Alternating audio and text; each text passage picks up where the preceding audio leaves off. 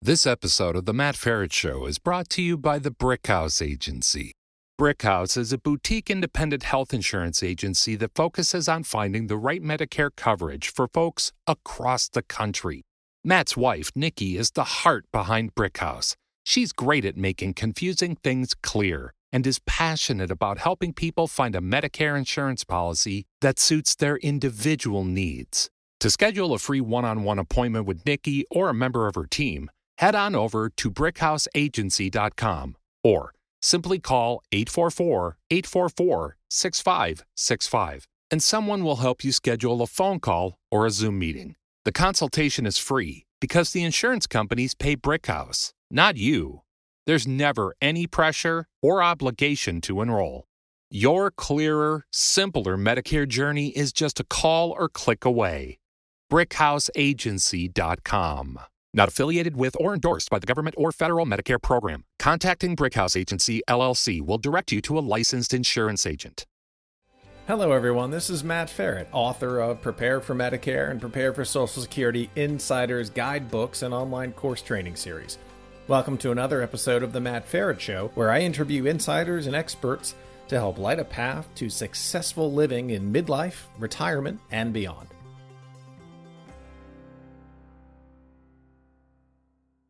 Michelle, welcome to the show. Thanks, Matt. I'm so glad to be here.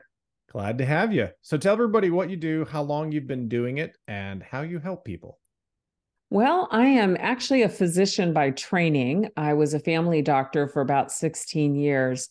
But back in 99, I started my own company to teach people how to heal their relationship with food which is a weird way of saying that I work with people who struggle with yo yo dieting, other eating issues.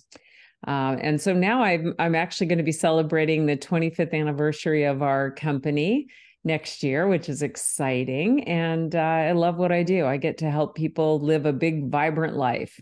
That's awesome. Uh, so, do you work with just individuals or companies or groups or what? I mean, I'm sure across the whole spectrum over those number of years. Yes, actually, I do. I work directly with people. I have clients that I coach or that I teach in in retreats and workshop formats. Um, we also offer workplace wellness, and the other thing that I love is I train other health and wellness professionals how to offer the programs I've developed. And so they can then offer them at their workplace or in their community or in their clinical office. So, what's the difference between a diet um, and an approach? Ah, I think that was a subtle pickup on your part. So, a diet could be for any reason it well the old fashioned the old original definition of diet was just simply a pattern of eating but that's not how any of us think of it anymore. We think of it as some restriction some either we're restricting a particular food a particular ingredient or there are some outside in rules about what we're supposed to do in terms of our eating so I use the word approach because really what we're trying to do is get people to change the way they think about food, move away from restrictive thoughts, and actually learn. Actually, the title of my book, Eat What You Love and Love What You Eat. Learn how to eat what you love so you can eat whatever it is that you want without being afraid of losing control or feeling guilty, and love what you eat, which means being aware of what you're hungry for, how hungry you are, eating it in a way that is satisfying and feels enjoyable, and then stopping before you feel so full that you're uncomfortable. Okay. Um, so as a as a guy who has been working out most of my adult life and also reading all about diets and realizing that there's an approach, not just a diet. Um, how does someone like me, uh, let's say middle aged, I'd like to still think I'm younger than middle aged, but let's be honest, middle aged and approaching that other side of the middle age. Um, how do I start thinking about this differently? If I've been right doing a calorie restriction as one way, you know, you've got food trackers out there, you've got Lose It, well, I mean, whatever brand name you want to use, right? Um, yeah.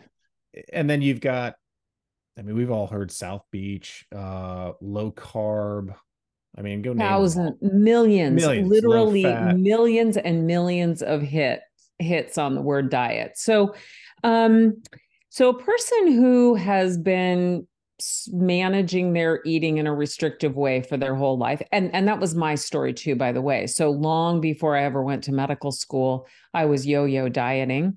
Um, in fact i dieted through high school through college into medical school and into my medical practice and two things happened. One is I kept hearing the same story from most of my patients, which made me realize that it wasn't just me that wasn't having success sticking with one plan or another indefinitely.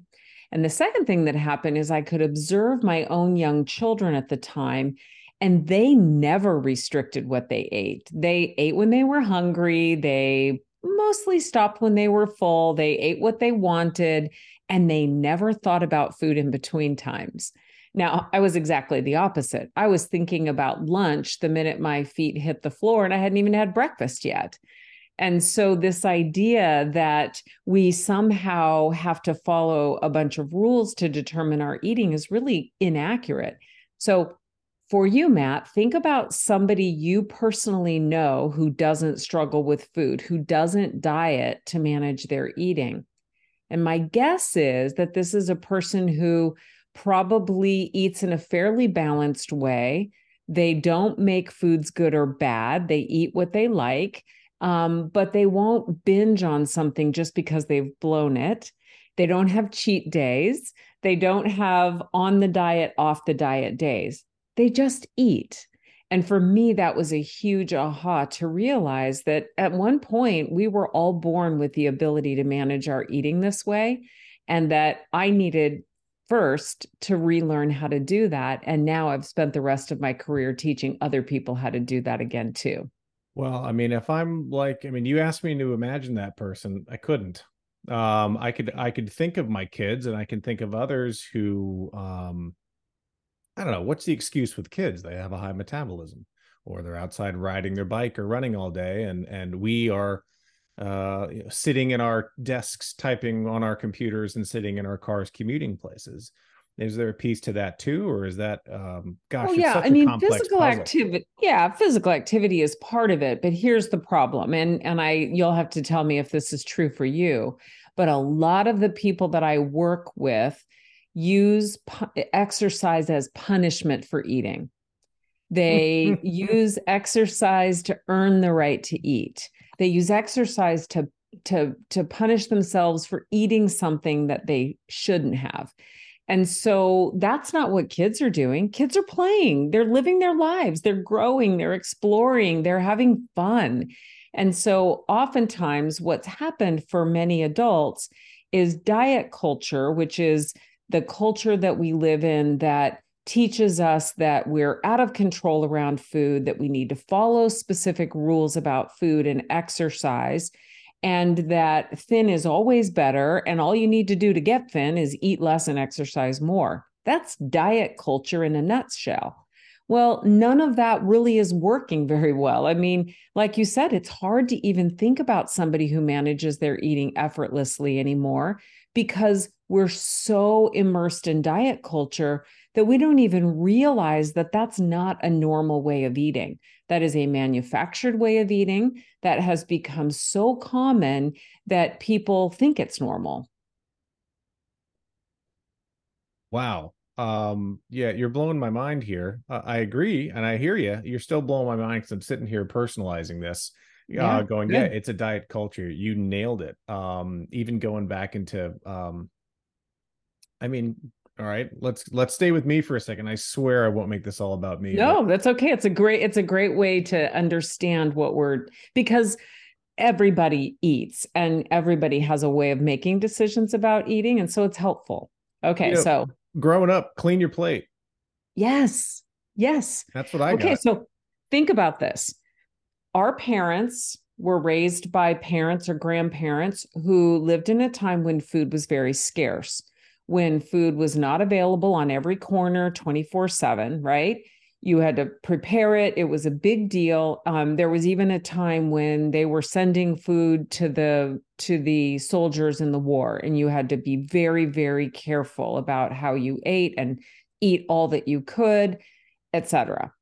Well, that is not the culture that we live in anymore. We live in an abundant food environment. Yet, that unconscious message about clean your plate to get dessert, or uh, there are starving children in, you know, fill in whatever country, including yep. the United States, by the way. Right. You know, there is literally a, a a scarcity mindset that teaches us to eat everything that we can or or have available yet portion sizes are usually double or triple what we actually need and food is available m- most of the time for most of us or many of us I should say. And so that that unconscious belief that I have to eat everything I'm given or I have to clean my plate or I mean, I even had some sort of funny things that I became aware of as I started doing this work for myself.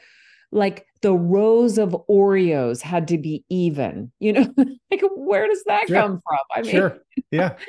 so this you're you're you're using a really good example of how mindfulness can help. So mindfulness, I'll call it mindful eating instead of an approach because that's really what it is. So, mindfulness is about bringing awareness and purpose to what I'm doing. So, it's eating with intention and attention. So, intention and attention. So, if I am, am applying that idea to eating, my favorite intention is to feel better when I'm done than I did when I started. I want to feel better when I'm done eating than I did when I started. So that actually uh, really suggests a lot of information. For example, first, I want to be hungry. When I'm hungry, I don't feel my best. My energy is low. I might be a little cranky. I might be making mistakes. My stomach's growling. When I eat and I eat with attention, awareness, then I eat just the right amount of food until I'm feeling good again. And I stop before I cross that little invisible line back into discomfort. A lot of people spend a lot of time on either side of that line, that, that discomfort area. They're either uh, ignoring hunger or trying not to eat because they're maybe they're intermittent fasting or something, or they're on the other side of the line where they've eaten too much food and now they're uncomfortable. So bringing awareness to to your eating really helps you solve a lot of problems without having to weigh, measure, count, log, track, you know, pay penance for it. That makes sense. So um, all right, I'll do it again. I don't like breakfast. I yeah. like breakfast once or twice a week, maybe on a weekend when mm-hmm. it's a kind of a bigger breakfast later on in the morning. Um, that seems to fly in the face of what a lot of people say. Again, going back to childhood, breakfast is the most important time of the day. Of the day. And you've yes. got breakfast and you've got lunch and then you've got dinner and you even mentioned dessert. And it seems as if that's just been pre-programmed as to there are certain times of the day to eat and certain times of the day to not eat. Right. But I don't really like breakfast. And then I eat lunch and dinner, but sometimes I get a little hungry after dinner. Then they say don't eat after 8. You know, these these these markers yes. in in in life. Is there really a way to Is that all correct? Is is breakfast, lunch and dinner a correct thing? Um, no, it's it... conventional wisdom, right? Yeah. Again, it's another example. In this case, not just diet culture, but culture in general. Um, and it's and it's interesting because it also flies in the face of the current popular dieting pattern, which is intermittent fasting, in which case you don't eat breakfast. And so what's happened is there's all of these outside in rules about what we should do. So the pattern, the the approach that I use, the model that I use is called the mindful eating cycle. And it looks at all the different decisions around eating most of our decisions are not actually decisions, they're just unconscious habits, patterns, rules that we're following. So what we want to do is bring consciousness. So one of the one of the reasons, one of the decisions is when am I going to eat? And that's what you're touching on here with this question about breakfast. So diet rules will tell us you have to eat breakfast or you can't eat after seven o'clock at night, which is bizarre because in medical school I never heard that your metabolism shuts off at 701, right? there the rule, the the diet rule is there to stop people from eating in the evenings after they've already had dinner and they're just watching TV and eating for no reason. And so it works as long as you're on the diet, but you can't stick to these rules indefinitely. So as soon as people go off the diet, they go back to eating after seven o'clock because they never figured out why they were doing it in the first place. So when we're using rules to manage our eating, it is by definition temporary, and diets are temporary. They don't last, they're unsustainable. They require too much time and energy and effort. They actually contradict each other all the time. I mean, when I started dieting, it was all low fat. Now, of course, that's out of fashion. Now it's all low carb. Right. And Everybody's so, putting butter into their coffee. Yeah. Yeah. Right. I mean, that, mm, okay. I mean, it's not even common sense, really. So when we move away from outside in rules to inside out awareness, we begin to become more conscious. So if you don't eat breakfast or don't like to eat breakfast, the first question I would ask you is, well, are you hungry and ignoring it? You know, you said like, but are you actually hungry or not? If you're not hungry, there's really no harm in waiting for a while to eat. The second question I would ask you is, well, why aren't you hungry? Because you know breakfast literally means to break the fast. Are you fasting at night? Are you eating in the evening, late in the evenings, or eating big meals at night? Um, are you slamming down a bunch of coffee in the morning? And if the answer to all that is, yeah, well, whatever, maybe it's just you, and it's not a problem as long as you feel like you're functioning well without breakfast.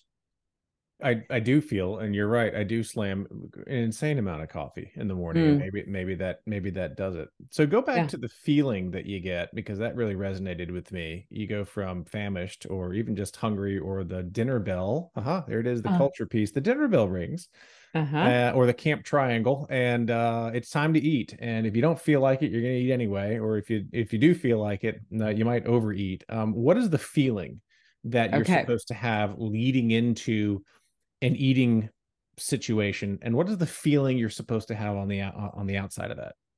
Okay well i, I don't like supposed to's i don't like Sorry. shoulds i don't like you know goods and bads. I'm kind of a i'm kind of a, a middle of the road person. I'm not i'm not uh, in the extremes anymore. Um i don't know if you know this matt but the name of my company is am I hungry? Yeah, so yeah. that's the key question. You're asking that you're asking the first key question. So whenever you feel like eating, the first thing to do is pause for a moment and check in and ask yourself, am I physically hungry? Am I physically hungry? Um, now, this is the equivalent to me of driving down the freeway, seeing a gas station, and checking your fuel gauge before you pull off to fill up. I mean, you wouldn't stop at every gas station you see. You'd always check your fuel gauge first to decide whether this made sense right now or not. It's the same thing. The dinner bell rings, the triangle, somebody dings the triangle, um, or you feel like eating. Pausing for a moment and checking in and saying, okay, am I physically hungry is a good way to know whether this is actually a need for fuel or some other reason for eating, like the environmental trigger or the timing or something like that. So, how do you know? Well, the simplest way to know is two things your stomach is empty or becoming empty, and your blood sugar is falling. And so, when your stomach is, is emptying, you will be more aware of the contractions of the stomach.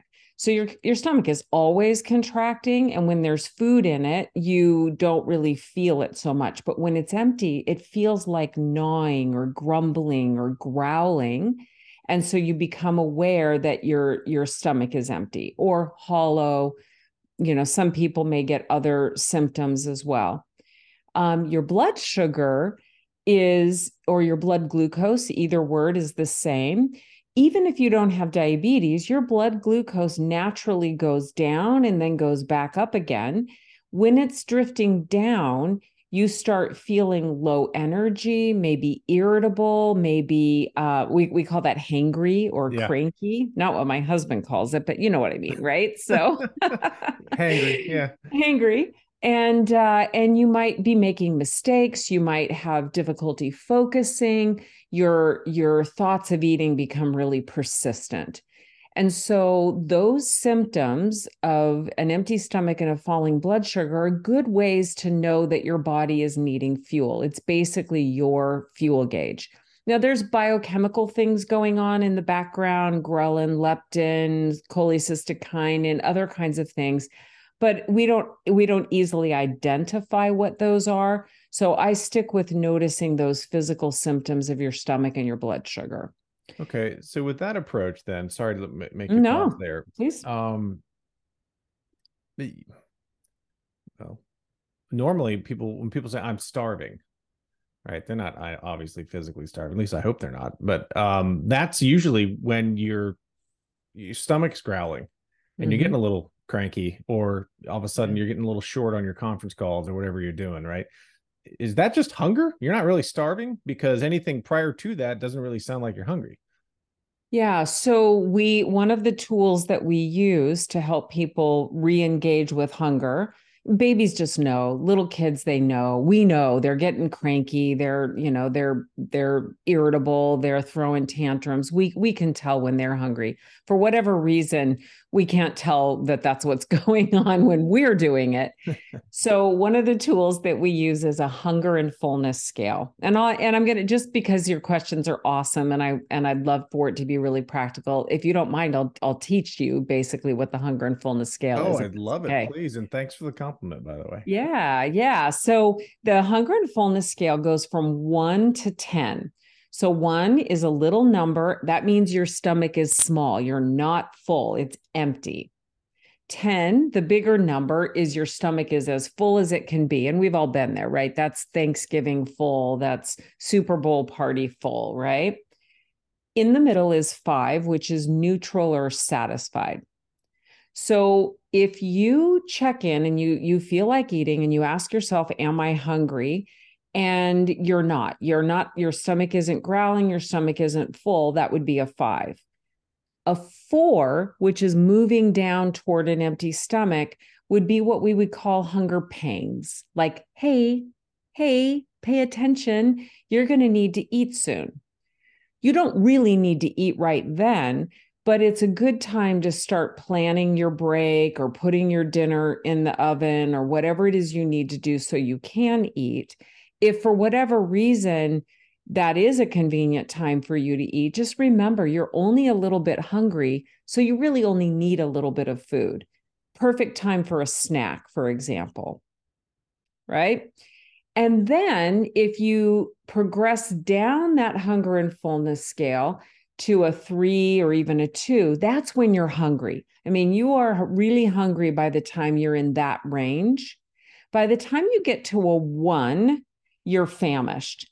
And here's the problem by the time you're famished, it's not just that your stomach is growling and empty, but your blood sugar is low. Well, your brain uses blood sugar or glucose for energy.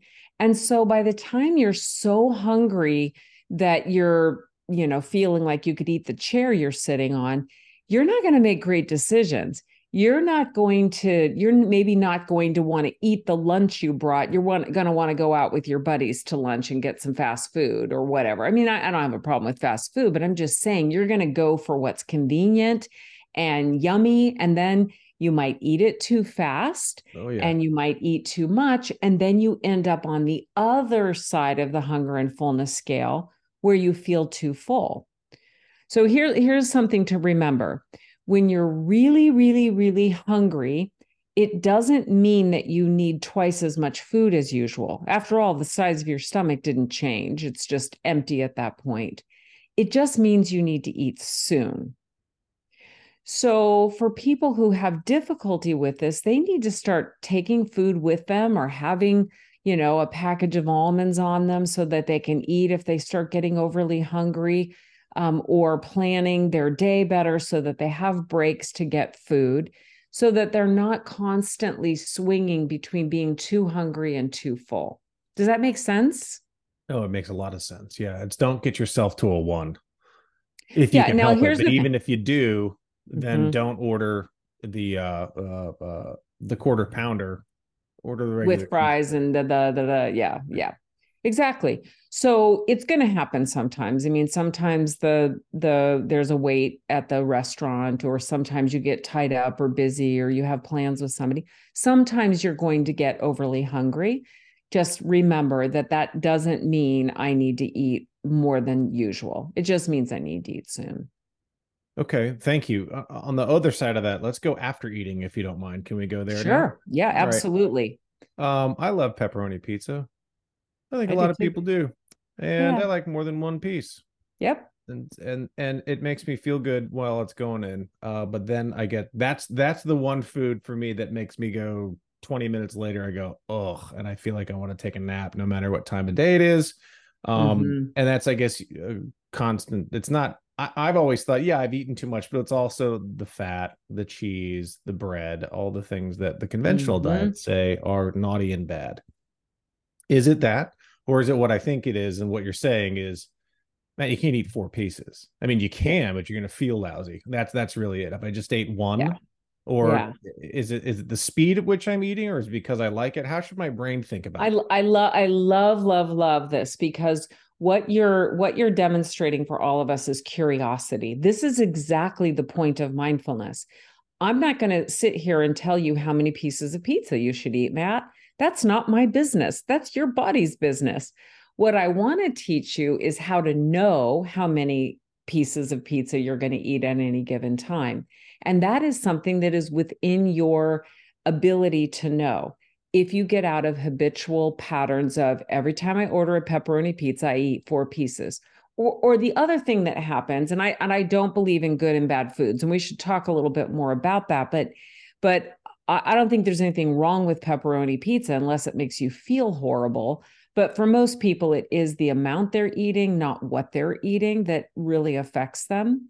So for pepperoni pizza, for example, if you're hungry, let's say that you're a two or a three when you start eating, remember that's pretty hungry. Um, y- you know, you might from experience know that that a couple of pieces is going to get you to about a six, let's say, for example, which is just over full. You feel the food in your stomach, but you're not so uncomfortable, so full or lethargic that you don't even want to function for the for the next couple of hours, right? So you will eat consciously, mindfully, tasting, slowing down, enjoying it because after all, pepperoni pizza is great.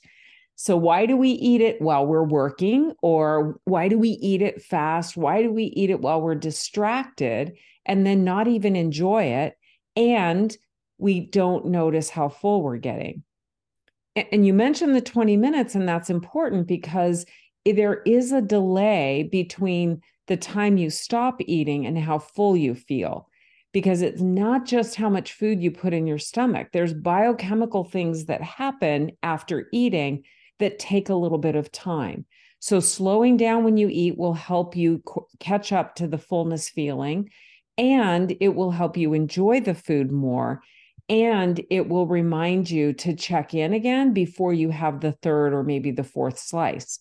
Because after all, once food is not forbidden, once it's not good or bad, and when your intention is to feel good when you're done eating, you start to think, you know, it's not about being good and eating the right amount of pizza. It's about feeling good.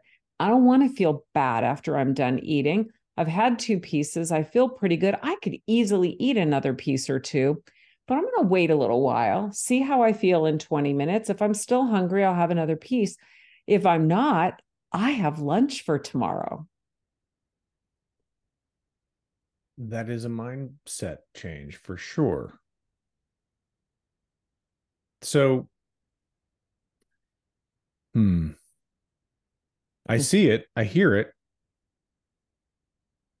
So you're saying so you're saying there's a chance. No so you're saying you really have to methodically in your own brain get out of pizza bad broccoli good. Yes. That may be true yet um that's limiting. And then you also have to get think about um don't let yourself get down to one or two. But even if you do there's a there's a planning or a habit that you have to develop of oh i'm hungry. I don't need to eat four pieces of pizza but let me just go with one. See how i feel. Do you want to have another? Go for it but see how you feel after you have that second one or even halfway through the second one. It's a very aware approach or self-aware approach yeah. that um, is definitely a mindset change for well i mean for me for for sure and i'm sure a lot of other people. Do yeah.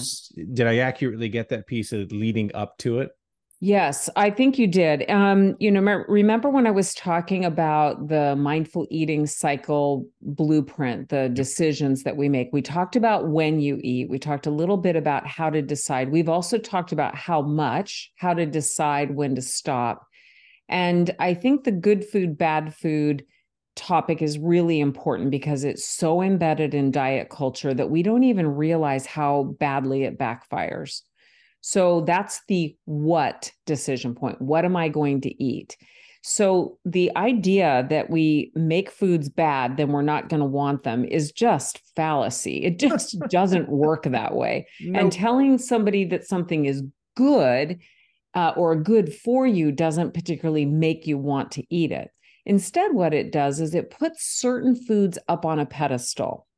So if I've got pepperoni pizza up on the pedestal and broccoli is down here, I've given them literal weight that causes me to think, oh, I shouldn't eat that. Oh, I oh, oh pepperoni pizza bad, me bad for eating it, right? I'm going to avoid it. I'm going to avoid it. I'm going to avoid it. And then when stress and cravings for pepperoni pizza and hunger or maybe a football game all collide, then I start eating it and I think, oh, I really shouldn't be eating this. This is bad. I'm bad for eating it. I'm not going to eat it tomorrow. I better eat it all so I won't have to be tempted by it. Are you in my or... brain right now? Are you are you in my brain?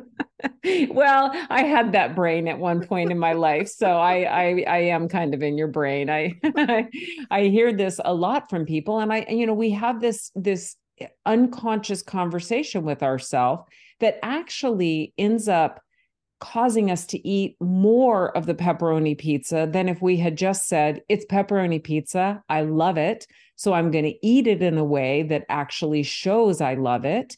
And then I'm going to love how I feel afterward, which probably means stopping after two or three pieces, not four. That process is all taking place inside. And at first, it's a bit of work. I mean, at first, it's such a mind shift change that it does require some coaching, some awareness, some tools, which is why we use tools like the hunger and fullness scale. But eventually, it becomes totally natural, the way that it was when you were born. And you don't have to think about it all the time. You go back to being a person who eats instinctively, knows when they're hungry, eats what they love, stops when they feel satisfied, and then they go and use the energy to live their life. They're not worried about burning calories. They're not thinking about their next meal or, you know, when they're going to eat this, that, or the other thing because they trust their body to let them know. That's, this sounds so much better than. Oh, it is. It is. So tell I me, mean, tell me a story about someone and you know nameless faceless if you want make up their name. Tell me about someone about a about your your normal client your normal patient that comes in. I don't know someone like a guy i know who might be talking right now. Um right. tell me like a typical story. How long does this take? Are others worse at it than than than or some worse at it than others? Is it take do people fail at it? T- tell me like wh- what does this take? What does the process look like to change this mindset? Yeah well first of all i don't do it in a physician's office. I i i coach people like this on zoom. I work with people directly. We teach workshops. We offer retreats. And like i said i train other people to do it. So the idea is that we want it to be as widely accessible to people as it possibly can be because it literally not just sounds better, but it is so much better and it's sustainable. You know, I know a lot of your audience is my age, I'm 60. Um, or older. And you know, one one lady that I was working with, I was teaching a workshop in a retirement community, and we were in probably the third or fourth workshop, and she stood up and she leaned over the table and she said, "Why didn't anybody teach me this 50 years ago?" She felt like she'd wasted 50 years of her life obsessing about what she should and shouldn't eat, binging when she finally ate what she wanted and feeling guilty when she when she did. And so uh, that's the story that I come into all the time. Most of my clients, so, you know, most of them have yo-yo dieted. They've been on and off diets or even just restrictive thoughts or plans, you know, sometimes it's for health, sometimes it's for other reasons, but they're well, think about a yo yo. A yo yo doesn't stop in the middle. You're either on the diet, going off the diet, getting ready for the cruise, on the cruise, back from the cruise, right? There's no middle. And so, of course, you don't ever come to a place that's sustainable. So, for people like that who have been yo yoing forever and think they just haven't found the right diet, or more often they think there's something wrong with them that they haven't been able to stick to it even though the the science shows us that the vast majority of people cannot stick to a diet indefinitely. It's just not the way they're designed. And so we will switch the whole paradigm from a yo-yo to a pendulum right? So there sometimes you might eat less sometimes you uh, you might eat more but there is a middle in the pendulum and the less energy you give to restrictive eating or dieting, and the less you're using food for all kinds of emotional reasons and habits, we haven't even talked about all that, right? Mm, yeah. Then Stress that pendulum, that. yeah. yeah, that pendulum starts to slow down and it finds a smaller arc in the middle where you're in charge of making decisions for yourself instead of trying to control yourself and then losing control when you're in charge, you're making conscious decisions. Ah, you know what? I could eat another piece of pizza, but it's Sarah, Sarah's birthday and we're going to have cake and ice cream in a few hours. I think I'm going to pause here and decide what I want to do. That's that's kind of the process. Uh, how long it takes is going to depend on a lot of things. Um, it's different for every individual. It it depends perhaps on how deeply um, flawed their relationship with food is, how much they believe diet culture and how much they believe themselves to be fa- to have failed. Um, you cannot fail mindful eating because it's not a tightrope like a diet. It's a big, wide path. There's plenty of room. And when you make mistakes, let's go back to the idea that you've eaten four pieces of pepperoni pizza. Well, instead of failing or instead of, you know, messing up or going off the diet, you just feel full. Eh, do you remember the old commercial? I can't believe I ate the whole thing, right? Yep, yep. That's regret. There's no guilt there. That's regret. I wish I hadn't done that. I feel overly full. In that case, instead of eating the fifth piece because you've already blown it, you say, you know what? I, I wish I hadn't eaten that much. I feel really full. And then you wait. When do you get hungry again? What are you hungry for then? And the next time you have the opportunity to eat pepperoni pizza, you remember, oh, yeah, the last time I had that fourth piece because it tasted so good. But that fourth piece was the difference between feeling good and feeling horrible. And I, I think I'm going to wait on that this time you can learn from your mistakes when you're not constantly falling off the tightrope. Yeah. What if you have, or what if someone has a significant amount of weight to lose? Um, and, and again, there's there's normalized. Well, your metabolism slows down, and then you read an article. No, it doesn't.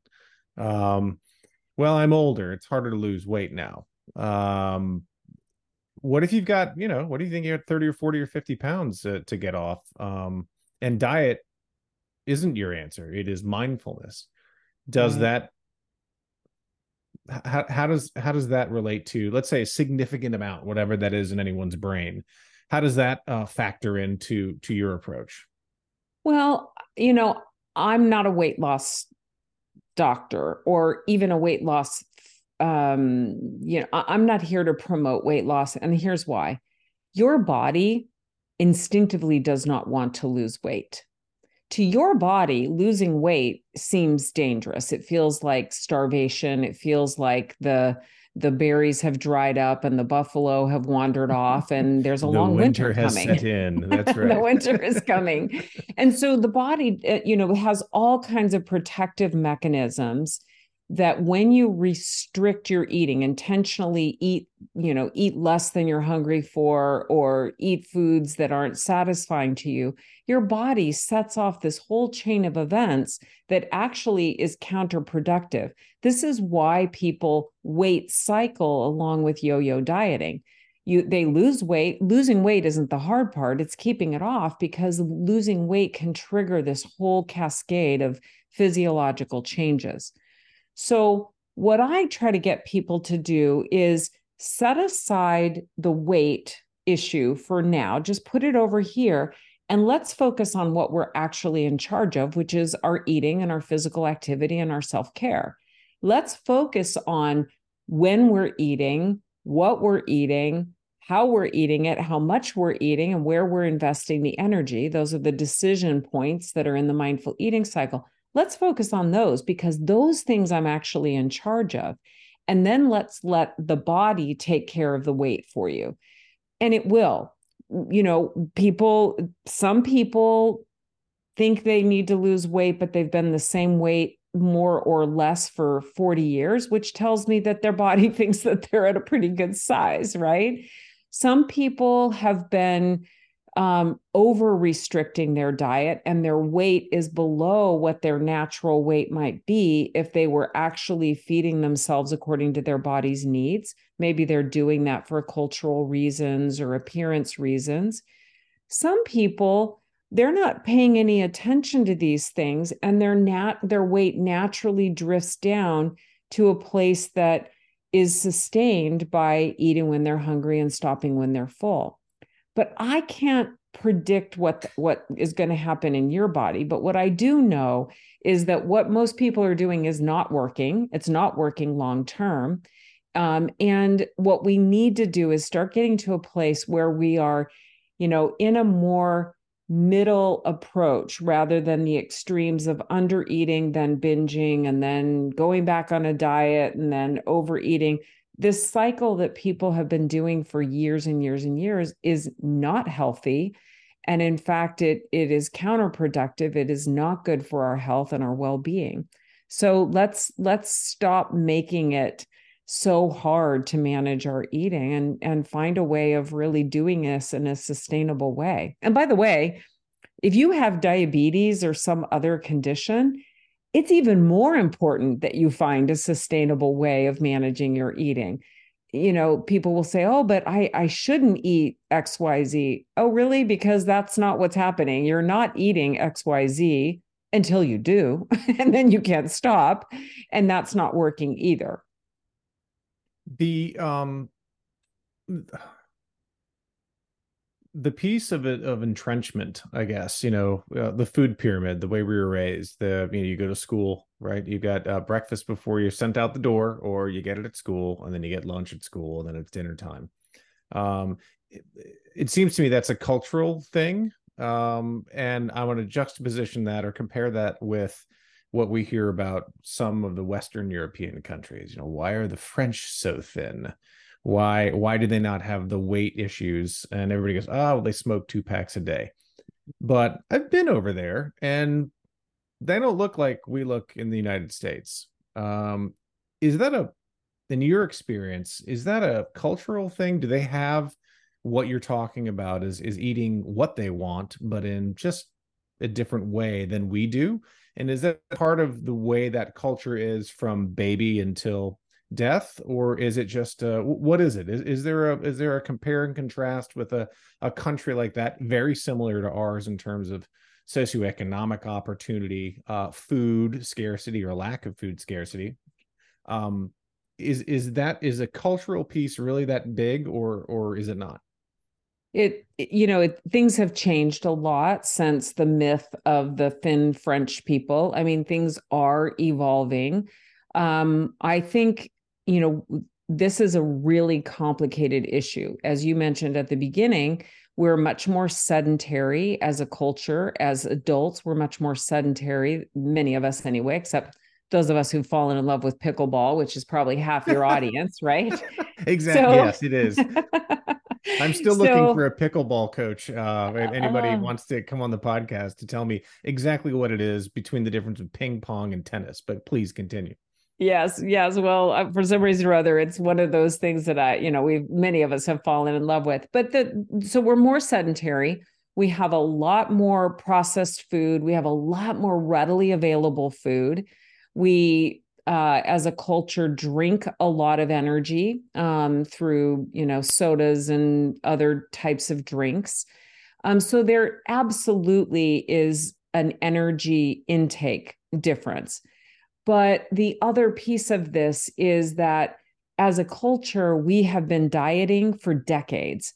And I believe that if we could actually separate dieting from what's been happening in our culture, I think we would be able to research um, and prove that actually dieting is one of the reasons that we're in the situation that we're in now.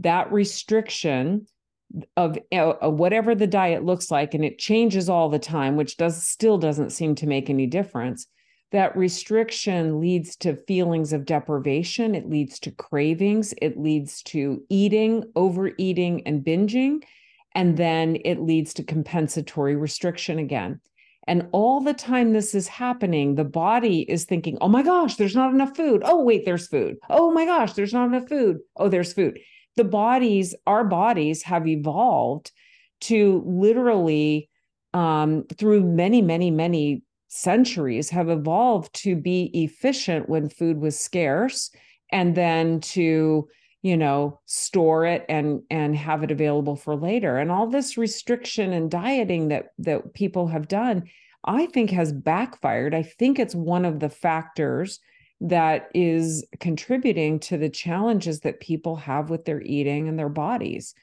That was not so much the case in France. I mean, they have always valued thinness and there's always been an approach to, you know, eating less than Americans do as in general. But until the last couple of decades, there wasn't, they didn't have a food, you know, food pyramid. They didn't make foods bad and good the way that is starting to happen. And it's spreading all over the world. I mean, you know, I mentioned I train health and wellness professionals. We've trained people in 35 different countries now wow. to offer these programs because this is a problem that is not just American anymore. It is around the world and again i don't need to repeat but but the truth is that we have never had more diets than we have now. We've never had more information available to us than we have now. And it's not helping because it's taking people further and further from their instinctive ability to listen to their body and trust their signals to let them know when they need food when they've had enough to eat what they love eat it in a way that shows that they love it and then to move on and go play pickleball when they're done. I mean, that's just, it sounds too simple to be true, but the truth is that this is how we were all born to be. And we just need to find our way back there. And that's what I'm on the planet to do is to guide people there.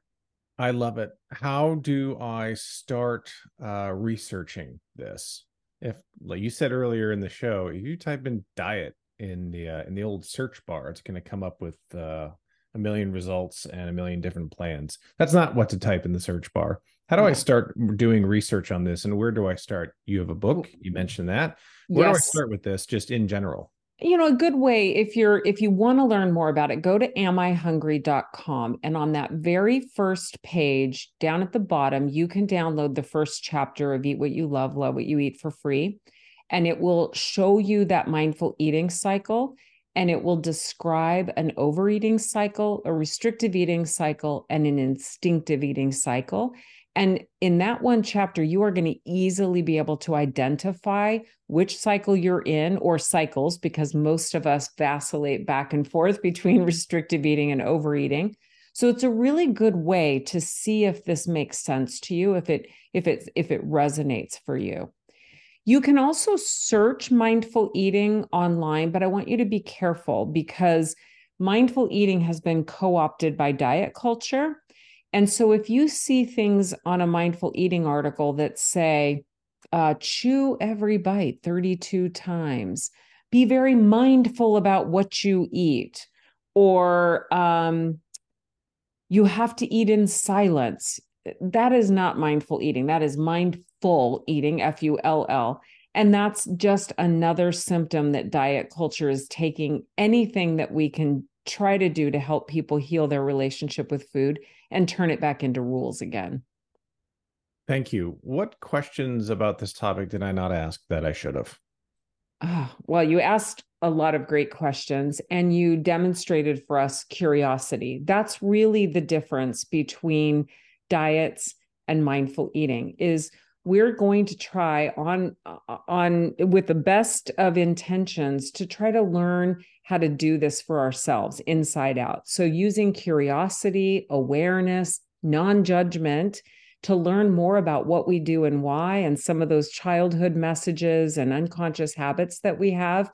We didn't talk about emotional eating but noticing that you're eating because you're stressed or bored um, and realizing that food does make you feel better for a little while. But ultimately, stress means you need to get some balance, or you need some help, or you need a break. Boredom means you need something to do. When we eat to try to meet all these other needs, we're asking a lot of food, which is why it takes so much food. When we begin to use our wisdom to notice that, oh, stress means I need something else, and learn how to do that instead of always reaching for food, not only is food no longer an issue, but we are actually living the big, vibrant life we craved and thought we would get if we could finally stick to the stupid diet. uh, I love this message. I'm glad you talked about emotional eating and stress eating because I think that's a lot of what goes on work stress, home stress.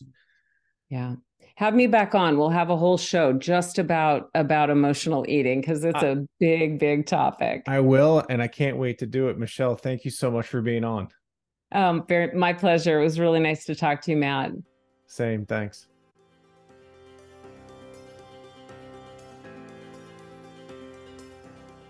The Matt Feret Show, related content, publications, and MF Media LLC is in no way associated, endorsed, or authorized by any governmental agency, including the Social Security Administration, the Department of Health and Human Services, or the Centers for Medicare and Medicaid Services. The Matt Feret Show is in no way associated with, authorized, approved, endorsed, nor in any way affiliated with any company, trademark names, or other marks mentioned or referenced in or on The Matt Feret Show. Any such mention is for purpose of reference only. Any advice, generalized statistics, or opinions expressed are strictly those of the host and guests of The Matt Feret Show. Although every effort has been made to ensure the contents of The Matt Feret Show and related content are correct and complete, laws and regulations change quickly and often. The ideas and opinions expressed on The Matt Feret Show aren't meant to replace the sage advice of healthcare, insurance, financial planning, accounting, or legal professionals. You are responsible for your financial decisions. It is your sole responsibility to independently evaluate the accuracy, correctness, or completeness of the content, services, and products of, and associated with, The Matt Feret Show, MF Media LLC, and any related content or publications. The thoughts and opinions expressed on The Matt Feret Show are those of the host and The Matt Feret Show guests only and are not the thoughts and opinions of any current or former employer of the host or guests of The Matt Feret Show, nor is The Matt Feret Show made by, on behalf of, or endorsed or approved by any current or former employer of the host or guests of The Matt Feret Show.